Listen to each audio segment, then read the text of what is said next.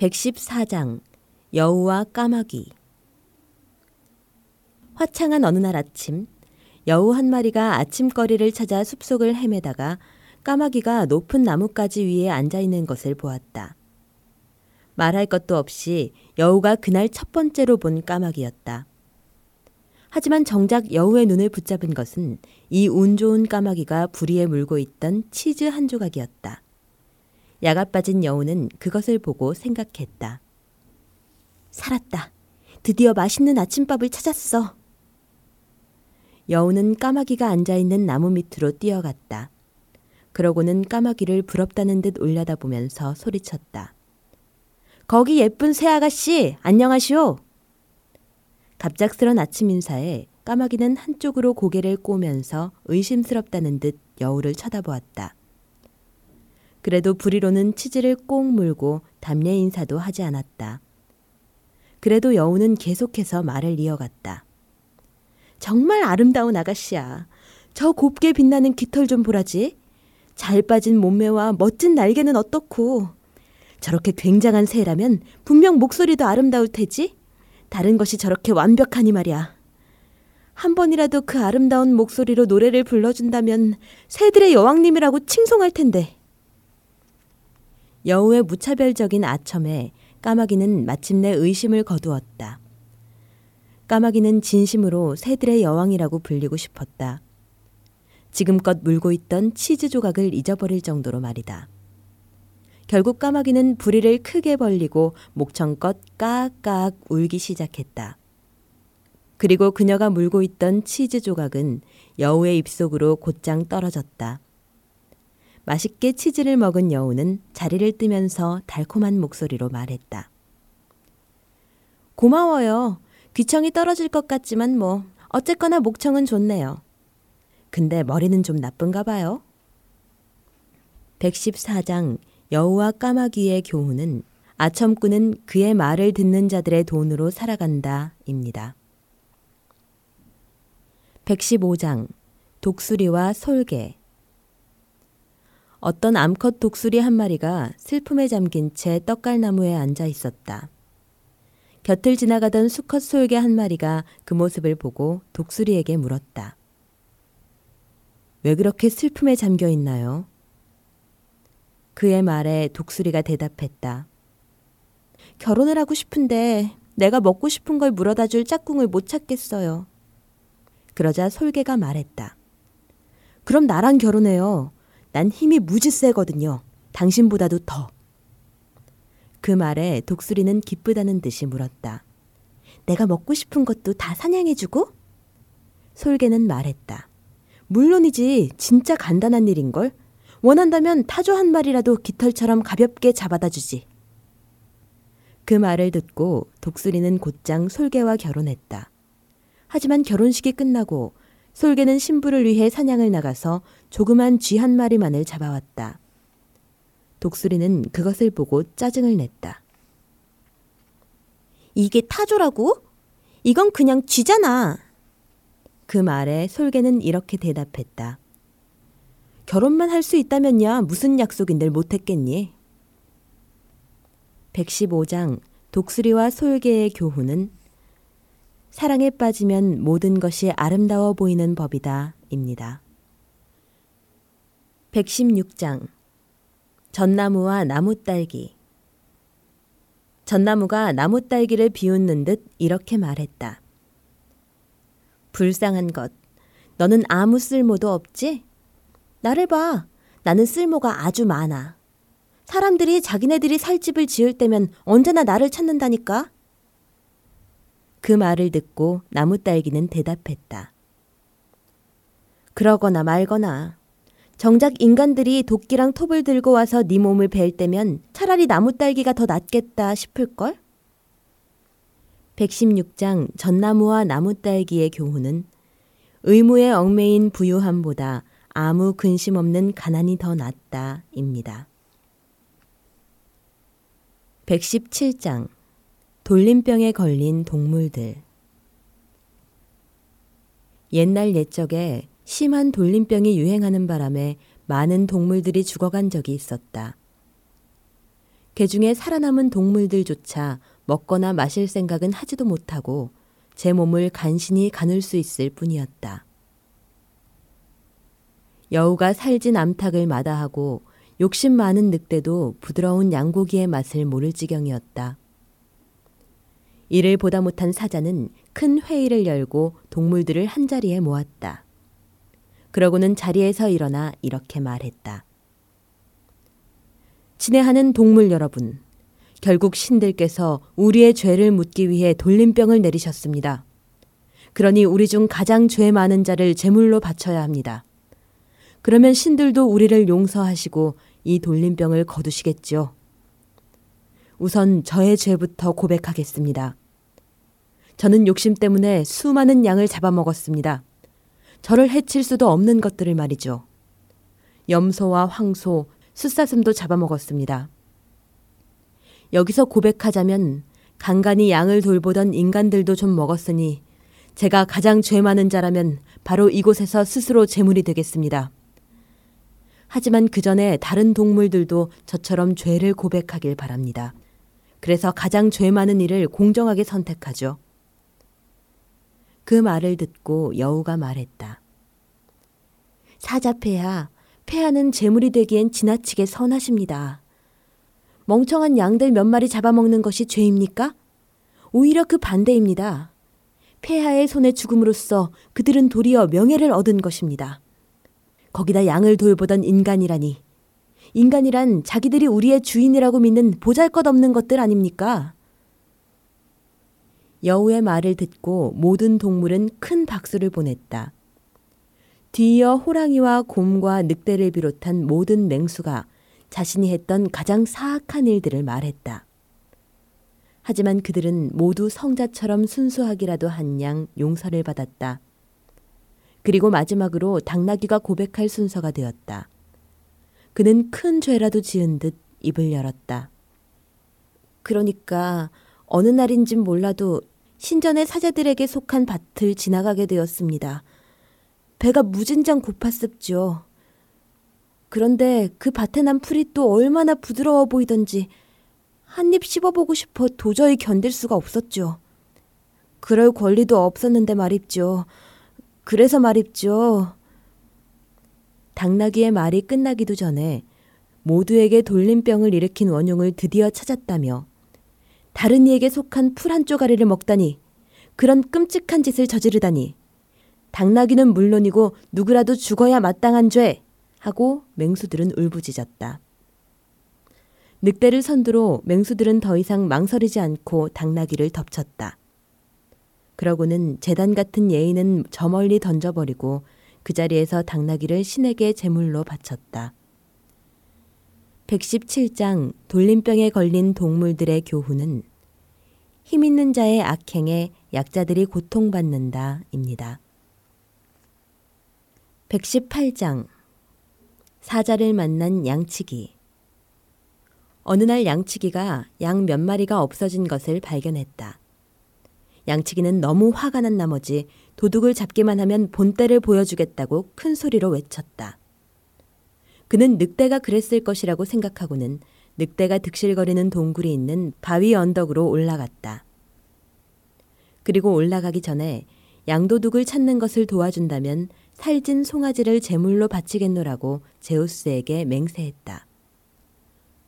그런데 양치기가 아무리 찾아보아도 늑대는 코빼기도 보이지 않았다.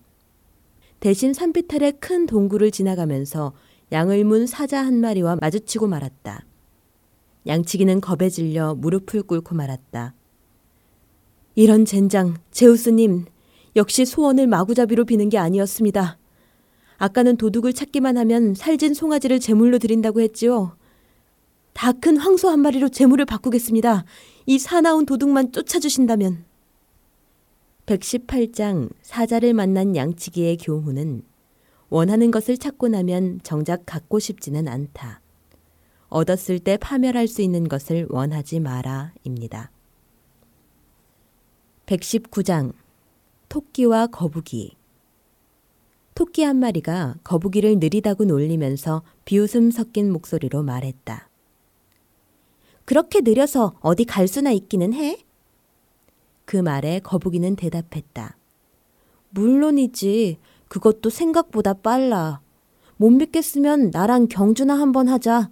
진짜인지 보여줄 테니. 토끼는 거북이와 경주를 한다는 것 자체가 정말 웃기다고 생각했다. 하지만 심심함이라도 달랠 겸 경주에 응했다. 그래서 둘은 여우에게 심판을 맡아달라고 했다. 여우는 흔쾌히 응했고 토끼와 거북이가 달릴 거리를 정해주고는 시작 신호를 했다. 토끼는 신호가 떨어지자마자 저 멀리까지 아주 빠르게 뛰어갔다. 그러다가 잠시 달리기를 멈추고는 감히 토끼와 달리기 경주를 하려 했던 거북이를 놀려주기로 했다. 그 자리에서 거북이가 나타날 때까지 늘어지게 낮잠을 자기로 한 것이다. 거북이는 느리지만 침착하게 길을 걸어갔다. 그리고 얼마쯤 시간이 지나 토끼가 잠들어 있는 곳까지 이르렀다. 그래도 토끼는 세상 모르고 잠만 잘 뿐이었다. 거북이가 결승점에 들어가기 직전까지도 잠만 자고 있었다. 그제야 잠에서 깨어난 토끼는 화들짝 놀라 발에 불이 나도록 달렸지만 결국 거북이를 따라잡을 수는 없었다. 119장 토끼와 거북이의 교훈은 가장 빠른 자가 언제나 경주에서 이기는 것은 아니다. 입니다. 120장 방앗간 주인과 아들과 당나귀 오래전 어느 날 늙은 방앗간 주인과 그의 아들이 당나귀를 팔기 위해 시장으로 향했다. 방앗간 주인과 아들은 당나귀를 아주 천천히 몰았다. 당나귀의 상태가 좋으면 시장에서 좀 더 쉽게 팔릴 것 같았다. 그런데 큰 길을 따라 걷던 도중 어떤 여행자들이 그들을 비웃으며 말했다. 참 멍청하네. 그냥 당나귀를 타고 가면 되잖아. 셋 다 상상 이상으로 멍청하네. 방앗간 주인은 비웃음을 당하기 싫어 아들에게 당나귀에 올라타라고 말했다. 하지만 길을 따라 조금 더 움직였을 때 이번에는 세 명의 상인들이 외쳤다. 오호라, 이게 대체 무슨 일이야? 젊은이, 늙은이 대접 좀 제대로 해. 당장 그 당나귀에서 내려. 그리고 늙은이를 태우라고. 방앗간 주인은 그리 피곤하진 않았지만 어쨌거나 상인들의 말대로 아들을 당나귀에서 내려오게 하고서 자기가 당나귀에 올라탔다. 하지만 다음 갈림길에서 방앗간 주인과 아들은 푸성기 등등이 든 바구니를 인 여자들과 마주쳤다. 그 중 한 명이 외쳤다. 저 바보 같은 늙은이 좀 봐. 불쌍한 자식은 걷게 하고 혼자서 당나귀 잔등에 쪼그리고 앉아 있구먼. 방앗간 주인은 슬슬 화가 치밀었지만 체면을 차리기 위해 아들에게 함께 당나귀를 타자고 말했다. 하지만 그들이 길을 떠나자마자 또 다른 여행자들의 왁자지껄한 소리가 들려왔다. 그들 중 하나가 이렇게 외쳤다. 불쌍한 당나귀를 그렇게 괴롭히면 되나? 그러느니 차라리 불쌍한 당나귀를 들쳐엎는 게 낫겠네.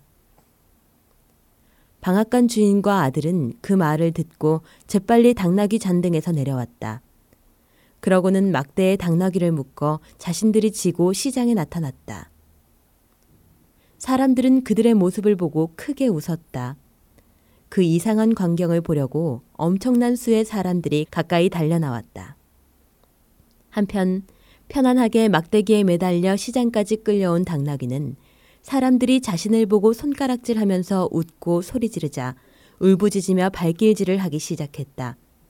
그 바람에 셋이 강위로 놓인 다리를 건널 때 막대에 묶인 밧줄이 풀리면서 당나귀는 강물에 떨어지고 말았다.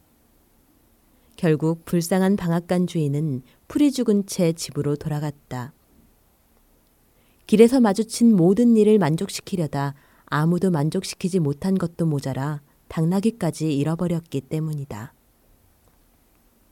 120장 방앗간 주인과 아들과 당나귀의 교훈은 모든 일을 만족시키려 하면 아무도 만족시킬 수 없다입니다. 121장 꿀벌과 말벌과 호박벌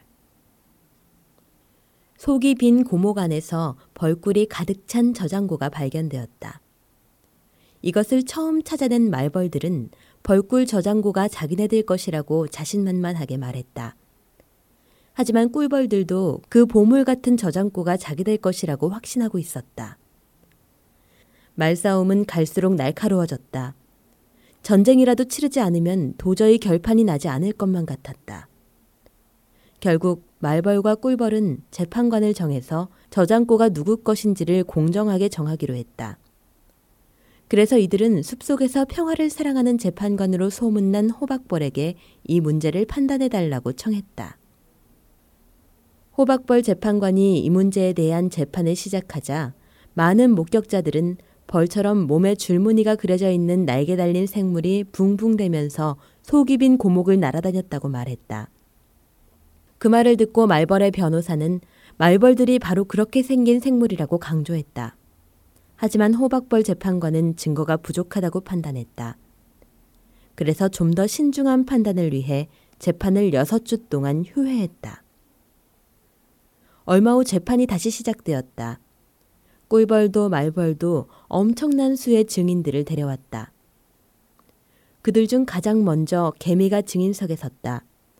그런데 개미가 질문을 받으려는 순간 늙고 현명한 꿀벌 하나가 자리에서 일어나 연설을 시작했다. 존경하는 재판장님, 벌써 이 사건이 재판을 받은 지도 여섯 주가 지났습니다. 재판 결과가 빨리 나오지 않는다면 벌꿀은 상해버리겠지요. 그러니 꿀벌과 말벌 모두 벌집을 지어보게 할 것을 제안합니다. 그러면 벌꿀이 진짜 누구의 것이 되어야 할지 결정하기가 더 쉬워지겠지요. 그의 말에 말벌들은 목청 높여 반대했다. 하지만 현명한 호박벌 재판관은 그들이 왜 반대하는지를 재빨리 알아차렸다. 말벌들은 벌집을 지어 그 안에 꿀을 채울 줄 몰랐다. 호박벌 재판관은 드디어 판결을 내렸다. 이제 누가 벌집을 지어 그것을 벌꿀로 채울지 아는지가 명확해진 듯합니다. 고목 안의 벌꿀 저장고는 꿀벌들의 것입니다. 121장 꿀벌과 말벌과 호박벌의 교훈은 능력은 행위로 증명된다 입니다. 122장 종달새 가족 종달새 한 마리가 갓 심은 밀밭에 둥지를 틀었다. 날이 지나면서 밀과 함께 종달새의 새끼들도 튼튼하게 자랐다. 그러던 어느 날 잘 익은 황금빛 미리삭이 산들바람에 흔들릴 때 농부와 아들이 밀밭에 찾아왔다. 농부는 잘 익은 미리삭을 보면서 이렇게 말했다. 이제 밀을 벨 때가 되었구나. 이웃과 친구들에게 추수를 도와달라고 해야겠다. 밀밭 근처의 둥지 안에 있던 어린 종달새들은 이 말을 듣고 겁에 질렸다. 추수꾼들이 오기 전에 둥지를 비우지 않으면 모두 잡혀서 큰 위험에 처하게 된다는 것을 알고 있었다. 그래서 엄마 종달새가 먹이를 갖고 돌아오자마자 새끼들은 농부가 한 말을 그대로 엄마에게 들려주었다. 그런데 엄마 종달새는 그 말을 듣고 이렇게 이야기했다. 얘들아, 너무 겁먹지 말려무나. 그 농부가 이웃과 친구들을 불러 함께 일을 한다고 했다면 밀추수도 며칠 뒤에나 할 게다. 그렇게 며칠이 지났다. 이제 밀은 익을 대로 익어 바람에 흔들릴 때마다 이삭이 어린 종달새들의 머리를 스칠 정도였다. 농부가 다시 돌아와 밀밭을 보고는 이렇게 말했다. 빨리 추수하지 않으면 농사 지은 것을 반은 잃겠다. 더는 친구들의 도움은 기다리지 말자. 내일 우리끼리라도 추수를 하자꾸나. 어린 종달새들은 다시 어미에게 이 말을 그대로 전했다. 그러자 어미 종달새는 이번에는 이렇게 말했다. 그렇다면 이제는 떠나자꾸나. 인간이 다른 인간의 도움도 받지 않고 스스로 일하려 할 때는 아무것도 주저하지 않는 법이란다. 그날 오후 종달새 가족은 날개를 퍼덕이며 둥지를 떠났고 다음날 해뜰녘 밀을 베러 온 농부와 아들은 빈 둥지 하나를 찾아냈다.